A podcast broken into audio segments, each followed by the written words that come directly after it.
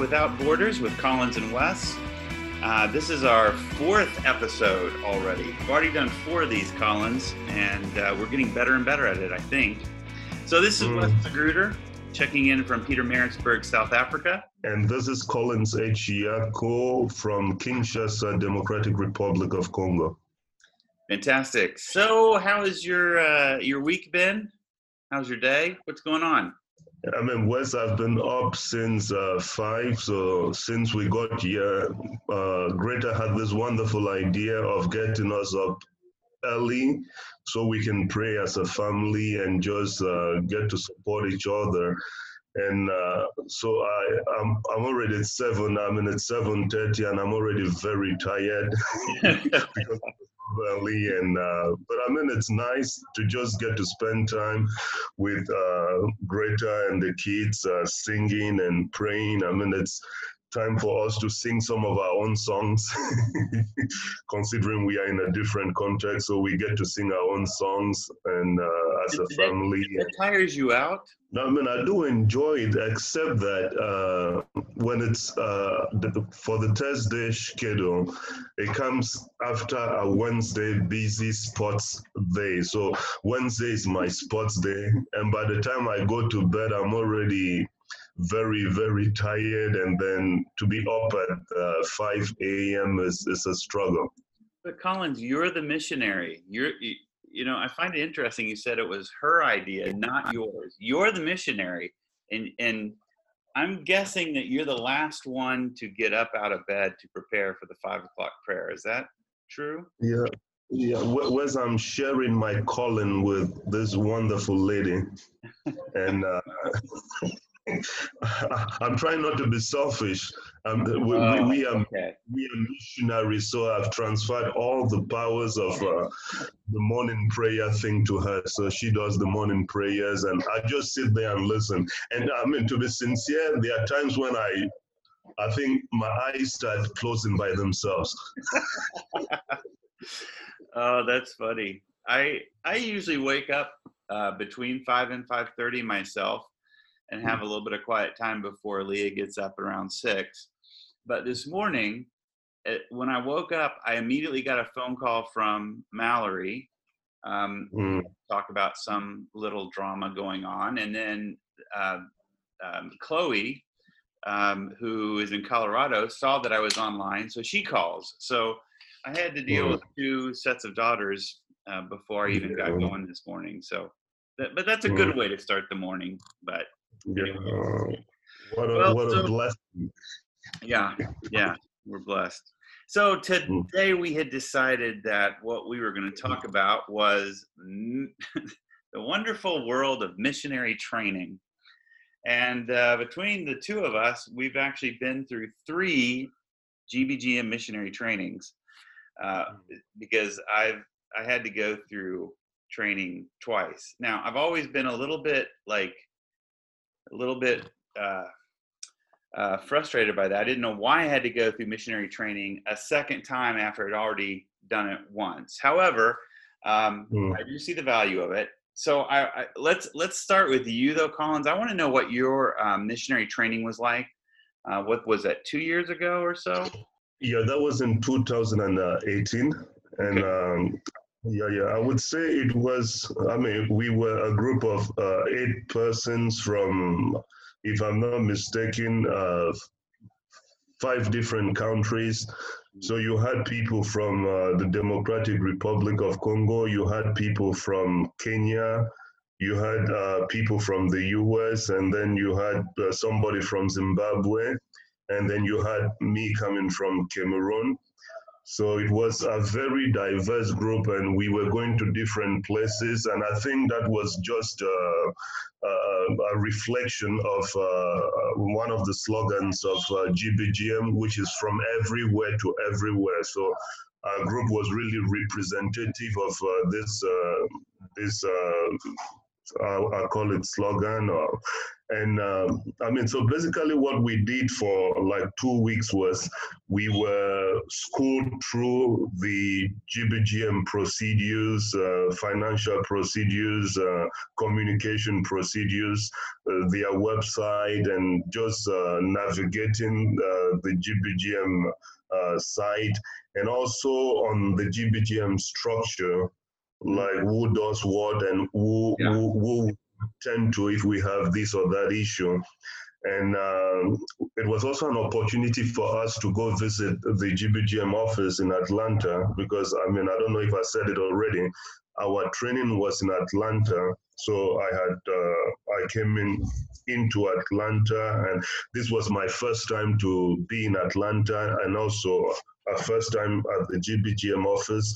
So some of the GBGM staff came and met with us at the training venue. Mm-hmm. And uh, while, when we visited at the office, it was also an opportunity for us to meet with some of their staff there. But I remember we also had some uh, discussions around conflict management styles uh, cross-cultural ministry and just sharing our calling, uh, our call story. I think that's how they called it, our call story with uh, the other persons in our groups. And I think that's that's um, that's. Uh, I mean, and I also remember we did a lot of praying together, uh, meditating the word together, and it was also my first time to.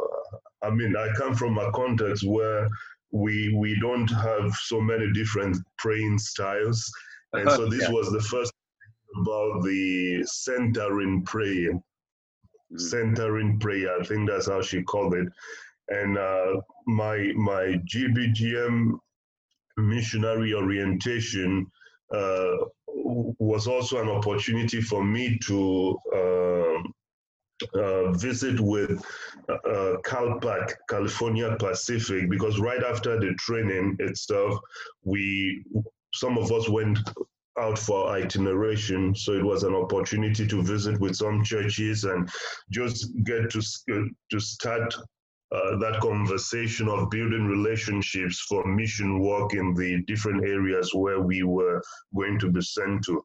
And I do remember also visiting Wisconsin and uh, visiting uh, Oshkosh and Appleton and even uh, Kenosha, where there's uh, some racial strife at this time. So you went I've to Kenosha? Wow. Yes, I'm paying special attention to what is happening there, and I do know. Um, I mean, some of the people I met there, they are just wonderful Christians, and I know there are some wonderful people there who love people independent of their race and skin color and things like that. So it's it's a difficult time for them, and I'm lifting them up in my prayers. Yeah, yeah, cool. Well, just just for those of you who are listening who may not know some of the jargon, I realized as you were talking, Collins, that we use the, the phrase GBGM, which of course means, stands for the General Board of Global Ministries of the United mm. Methodist Church. So that is our, they're our sending agency. They're the ones that we actually work for, so to speak. And then you also use the word itineration. And mm. we use the word itineration for the times when we as missionaries are uh, in the US and we just go from, we visit churches, in order to um, create relationships, awareness of what we're doing. And then, you know, quite honestly, frankly, we also know it's about fundraising. You know, it's about creating hmm. relationships so we can raise money to to pay for our work. So, uh, anyway, for those of you who are listening and didn't know quite what those words meant, um, that's kind of the lingo we use. So, yeah, um, yeah. And Wes, coming back to you, I, I I know you've been through two missionary training missionary orientation, like we call it. And uh, I mean, if I just want to invite you to share a little, because I think after two missionary orientations, you, you might be one of the most uh, trained missionaries. in- well, it is interesting. Yeah. Well, the first of all, I think the word orientation is a better description than training, and I think they've started using that terminology. But when we went, so when when Leah and I went to training back in 2004, it was called training. It was also two weeks, but this was back when um, GBGM was based in New York. So we stayed at a retreat center outside of New York and went into the city once or twice to meet the staff. Um, so I can also, I get, you know, I can say there, I, I can talk about the contrast and difference between what it was like the first time in 2004 and the time uh, last year when I was in Atlanta uh, doing the same thing. Basically, probably followed the same program you did in 2018. Mm. Um, mm. But first of all, I want to emphasize that, that it's more an orientation. I would say rather than a training because it's not a play. It's not where you go to learn how to do what you're going to be doing. Mm. You know, I would say it's more a what we'd call a human an HR exercise because what it is is it's helping you understand what you're going to be, how to fill in the paperwork, mm. how to how to get reimbursed, how your mm. health insurance works, uh, what the structure is, who to go to with certain kinds of problems, and all that is very important, and all that's very good. Um, and like you said, there's also an emphasis on praying together, uh, telling, being able to tell your call story, and actually a lot of the time is spent preparing you to do itineration, so you can go out and and do the the raising of money. Um, mm. But I think you know, when Leah and I went in 2004, we actually thought there'd be more training for the job. And and actually it kind of shocked us because uh, if I recall, Leah was specifically hired as a missionary to be the area financial executive in Cameroon, which meant she mm. was going to do the base the bookkeeping for the mission. And mm. she told them she was very clear with them that she didn't that wasn't really her expertise she was a teacher and they told her well as long as you can do basic bookkeeping you can do this so and, and they said they told her that they would train her so when we went to missionary orientation leah thought it would be a time she'd be trained in how to do her work but that's not at all what it was and so when she sat down with her supervisor she said, okay, I still need to be trained to do this job. And, and then she was told, well, it will be done once you get to Cameroon by the outgoing missionary. So she said, okay, I, I'm, I'm trusting that will happen. We got to hmm. Cameroon and the outgoing missionary didn't train her for, for, I think basically because um, there were still a lot of problems with the finances that he was trying to clean up. And so, mm-hmm. literally, the day that he got on a plane and left Cameroon, he finally sat down with her and and tried to do some training. But it really mm-hmm. set us. So, so here's a negative. Okay, it really set us off on the wrong foot in Cameroon with the finances. Just, and I think for the four years that we were there, we never Leah Leah never felt like she really got on top of of uh, a clear picture of what what our finances were and how they were being distributed and spent. And you know it was just it was frustrating. So mm-hmm. the first thing i would say is you know it, it's not training. Um, and, and, maybe this is a, a, point that should be saved for a little bit later in the conversation but another thing that it's not is it's not language school there's mm-hmm. no attention to your specific cultural um, location. So, I, I looking back on it, I think I should have I should have had some French uh, lessons before I ever left. Um, mm. Instead, again, we were told, well, Cameroon's bilingual, so you'll be able to get a you'll be able to manage. So you can take lessons once you get there. And again, I think that was a mistake, but uh, we can come back to that if we want. Um, in con it, when I compare the two orientations, though, I have to say there was a huge difference, huge difference, and it has to do with the difference between in the general secretary. I'm going to be completely honest. Uh, mm. We've had Thomas Kemper has been the general secretary for the last 11 years, and he just retired. But we went through training uh, in the pre Thomas Kemper era, and there was a different ethos. There was a different culture at GBGM. Um, for one thing, it was based in New York, and so it had a, you know, even just thinking about the office where it was located, it was very corporate. It was cold. It was, um, it was very bureaucratic, and going last year to training and an orientation in Atlanta and visiting the office, it felt like a completely different place. It was warm, it was Mm. relational, personal, and I also thought it was more uh, I don't know how to put it, but it was more Christian. I mean, just in the sense that um, I felt like that the the mission of God really was what driving what everybody on staff was trying to do. Not only Mhm. did, was it more explicit and they talked about it more, but it just just had a different feeling. You know, you can you can just feel. And and to be honest, and you know Thomas Collins, and Mhm. you've met him, but I think Mhm. he had everything to do with that culture change. And part of it was moving from New York to Atlanta. That helped a lot. But also, I Mhm. just think the way that he did things, um, yeah. kind of personality that he had, was so friendly and warm. I mean, so I really felt like um, that there was a huge difference, and I felt more comfortable. I feel more comfortable being on the mission field uh, Mm. now than I did in Cameroon, uh, just simply Okay. because I feel more uh, confident in the leadership. Okay, if, if that makes any sense. Okay. Now, does that mean there could be room for improvement? Yes, there's still room. There's always room for improvement, and and I think that's what you kind of want to talk about is kind of talk about the whole process of sending missionaries. What else is it that what is it that missionaries really need um, Mm. before they go on the mission field that that maybe Yeah. perhaps you're not getting now?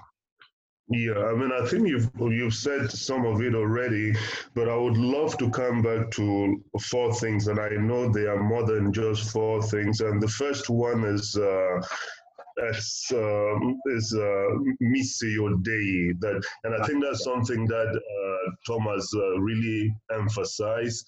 Yeah. that's something that he promoted.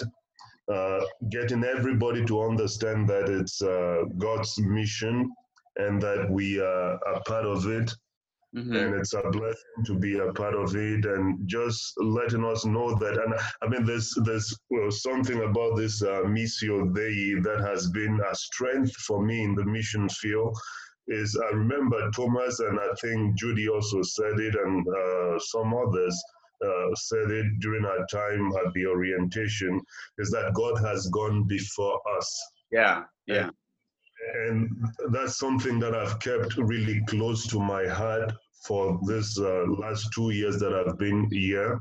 And it's it's it's a different feeling just understanding that uh, God has gone before us and that uh, God is there. He showed up even before we we arrived at our place of assignment. And I that's, that's something that a, a lot of emphasis need, needs to be laid on that also just getting those who are being uh, trained in quotes as uh, missionaries understand that it is God's mission. Because I mean, uh, missing that understanding often gets. Uh, I mean, I've been there before. Gets you to that level where you want to do things by yourself. Yeah. I mean, you feel pressure of uh, accomplishing things, but understanding that it's God's mission gives you the opportunity, even in difficult times, to say, okay, God, I mean, this is your thing. Mhm. How do we go about it? It's your mission. So, uh, in the midst of these challenges, well, what are you proposing? What, what's your plan? What, what's your plan for me in this situation? Mm-hmm. So, I think that's that's something. Um, that's an area Well, where emph- it also i just if i can add something to this it also uh, removes the arrogance that so many missionaries of the past have had that Mm, the thing the attitude that oh i'm bringing i'm bringing jesus to you. I'm bringing Mm. You you are a, a hopeless pagan and heathen. You don't know anything. So i'm here Mm. to tell you and to inform you uh, here's god here's jesus you know so it totally changes that that um, your Mm. expectations. And to be honest i remember i mean in my first missionary orientation in 2004 this was that was also a message that was was was delivered. Um, but i definitely think that thomas kemper had doubled down on that message and emphasized it and talked about it all the time. And i think that has made a difference to the entire uh, culture and really you know even his slogan from from everywhere to everywhere. Mm, you know that's powerful if you really think about it. It it, it does what that means is god is already out in the world.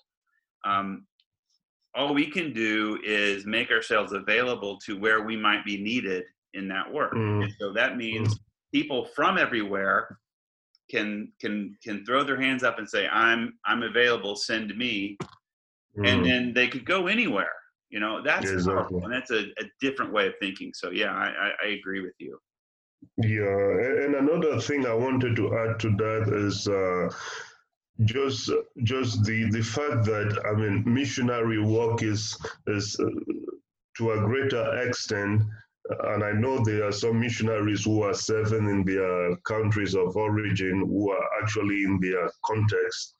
And but I know a majority of missionaries with whom we were trained were going to leave uh, the country they call home to a different place. And this means that they would be involved, engaged in ministry across uh, cultures. And I mean, it's, it's, and I think I shared this already that for me, serving within Africa, I was born in Africa, I grew up in Africa, but just moving from one country to another is cross cultural ministry Yeah. because this context is different from what I'm used used to.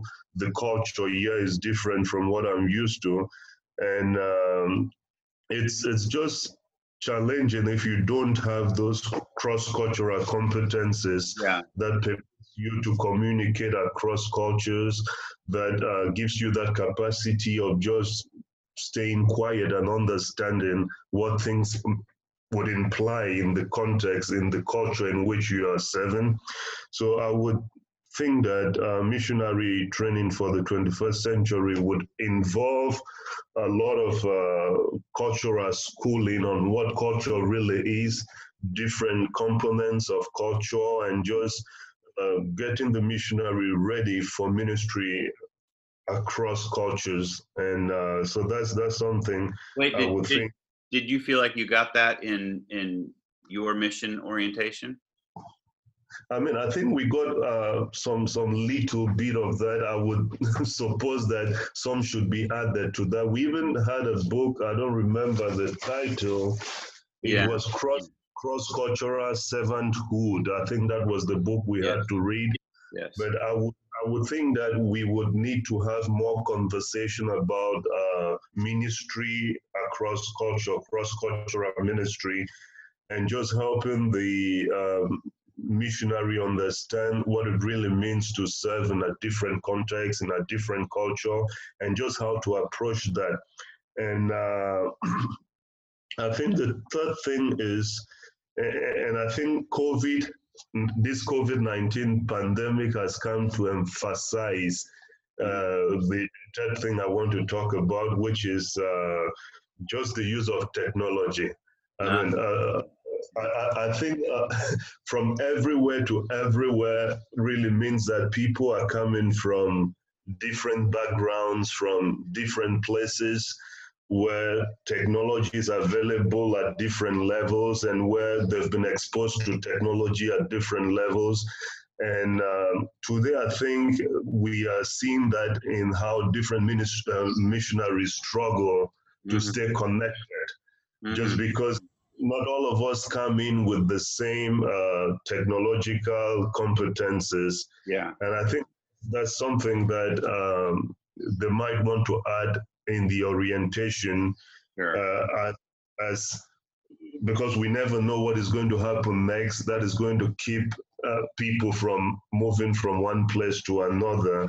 Just helping uh, some missionaries who come for orientation without all the skills about virtual itineration and virtual meetings and just the use of these different platforms for missionary work, get, gain a better understanding of how to use uh, ICT for, for mission work, because I think it's today a big part of uh, reaching out to different communities or just keeping people in relationships as we seek to make disciples for Christ. And um, so I think this, this, this few things are something are things that I would suggest that we we add yeah to sure. this mission missionary orientation thing. Yeah, there was three things. You had four things. I thought.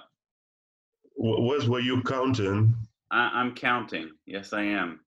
So what was the fourth think, thing? Did you did you just get rid of it because it was too controversial? I mean, maybe, but, but I mean, what I would like to say as the fourth thing is I, I, I mean, even with all of this, even with all of what I've proposed, and probably with all of what you would add to what I've already said, missionary orientation would never really prepare a missionary for the field. Ah, yeah, yeah. no, no, matter how much training, I mean, even if oh, we yeah. missionary orientation was extended for six months, yeah. It will, it, it will never prepare you for the mission field. Yeah. Because um, the, the, the, different contexts and uh, different realities. I mean, how do you? I don't know if you you you've been through this, but I think in your your your first assignment you had to struggle with this, this the, the rejection that comes from your host community upon your arrival. Mm-hmm. I mean, mm-hmm. they're welcoming, but they are careful. Yeah. Because a stranger and they want to get to know you. They want to get to understand what your intentions are before they really get into relationship with you. So, I mean, how would missionary orientation prepare you for this? So, this is something you just have to navigate and uh, exercise a lot of patience and stuff like that. Or how would missionary orientation prepare you for a nine hours uh, ride on a motorbike into some distant village area where there's no internet coverage, no telephone coverage, no potable water and stuff like that. It's, it's oh. just so hard for missionary orientation to prepare you for some of the realities that you would face in the field. And I think that's where the the Holy Spirit comes into play. And we we just we just say spirit take control and lead us and inspire us and guide us as we we serve. I mean, you, you understand what I'm wheel. That's what we say. Jesus take the wheel. yeah, yeah. No, yeah. you're so, you're so. right. And you know, missionary training has changed a lot uh, in the Methodist Church. I do think, if I'm if I'm remembering correctly, it used to be. Uh, I, I can't remember. Three or six months of training. There used to be this long period where you had to go and you, and you lived in i think you stayed in new york somewhere and you you did a longer uh, training um, i'm also remembering in cameroon if you'll recall there is a very large community of missionaries mostly from america who are there to translate the bible um, mm-hmm. called SIL. Yeah, SIL. SIL. Uh, so one of the things they do in their missionary training is when you get to Cameroon, you have to spend the first uh, like they do something in the city, they do some training in the city, and then they make you go out into a village and you have to do this like two weeks in the village, or maybe it's longer, where you have mm. to hmm. live just like um, the indigenous people. You have to you have to live in the same kind of uh, shelter, eat the same food. You have to go, you know, if you have to walk to to to carry water, and I think there's a lot of value in that. Like just the idea of going and living in a context for a while, not trying to do anything is mm. just to learn context. I think there's a lot of value in that. So there are perhaps other exercises, other things that could be done. Um, I already mentioned that you know I I really feel like I was a dis- at a disadvantage arriving in Cameroon and not knowing French and mm. having to learn it as I went. and I was so busy all the time that I don't think I ever really focused on the language because I had other things I had to do. So Mhm. I think that's that's one area that could, you know, that needs to be thought about. Of course, every context is different. The other thing, Yeah. the other thing I think we need to take into consideration is that that the Methodists do missionary do the whole missionary thing differently than some other organizations. For example, with SIL, you know, they those people who became missionaries for SIL, they had to raise they had to raise their money before they went onto the mission field. So they oh. spent a year or more before they've ever come to Cameroon just raising money for themselves to live on for the next mm-hmm. couple of years. Mm-hmm. And so as missionaries, the one thing I've always valued as a Methodist missionary is we don't have to do that. You know, we get Mm. accepted as missionaries. We go serve three years, just sh- just shy of three years on the mission field, and then we go back and raise money. And I think Mm. that that's a lot of freedom in that. You don't have to you don't have to spend time raising money trying to get the money so that you can do the work. You get to go Mm. do the work and then come home and tell the story and raise the money. Now, Mhm. I don't know how much longer the Methodist Church is going to be able to sustain that model, though, because with first of all the pandemic, right? So Mhm. w- there's a lot less money being paid to GBGM to do missionary work. Mm. And then second of all, if the church splits next year, that's another, you know, it's another major loss of income that would go to help us missionaries. So I'm really a bit worried, wondering what is what is Global Ministries going to do? Um, are they going to stop sending missionaries? Like, are they going to bring some missionaries home? Um, Mm. or are they going to start requiring missionaries to do even more fundraising?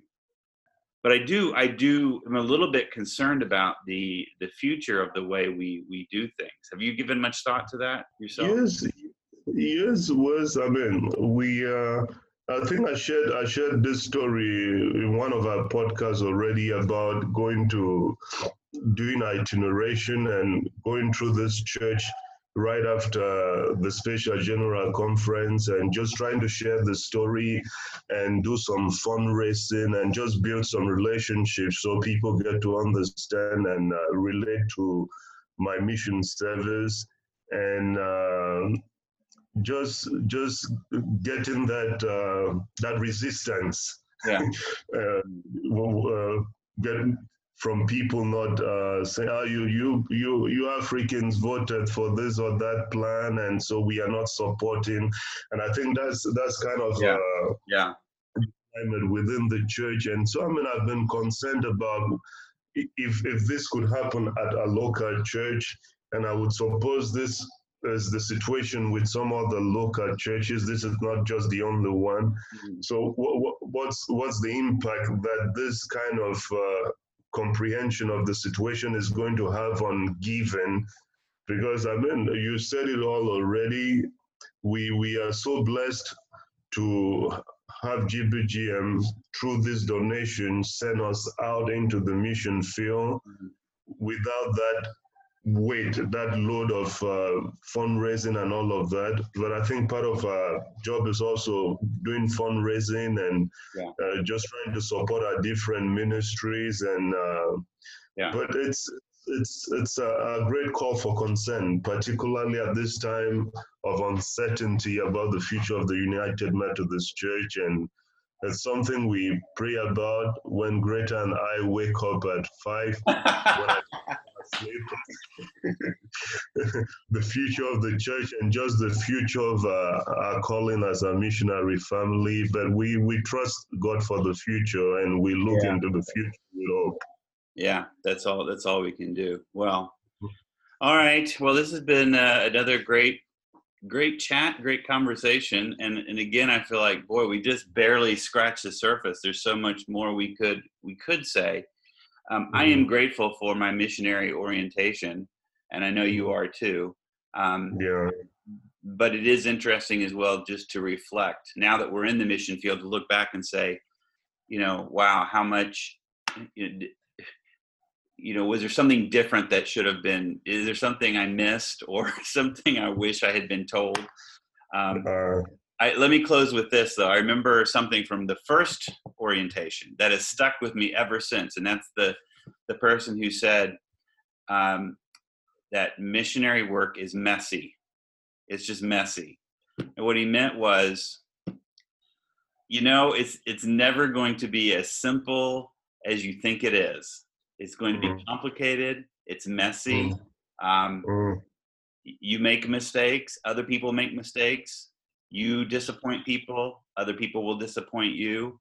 But mhm, but as i recall they pointed to the book of acts and said look at the book of acts. Look at the early church. It was messy there were a lot of them. It was not easy mm. in the book of acts so it's not going to be easy wherever you're going. And that stuck with me and it's certainly been true and just decided to be patient and be okay with the mess. So all right well thanks for uh, thanks for sharing your thoughts and thanks for all of you for listening. Uh, this is episode four. We we continue to to to move forward on the podcast. We even have some special plans of having Mm. special guests in the future.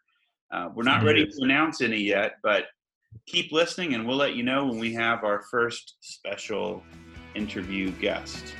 Thanks collins. I hope you have a great week Yeah, thank you, Wes, and it's always uh, great joy as I look forward to our different conversations. okay take care and peace out Peace out, bro.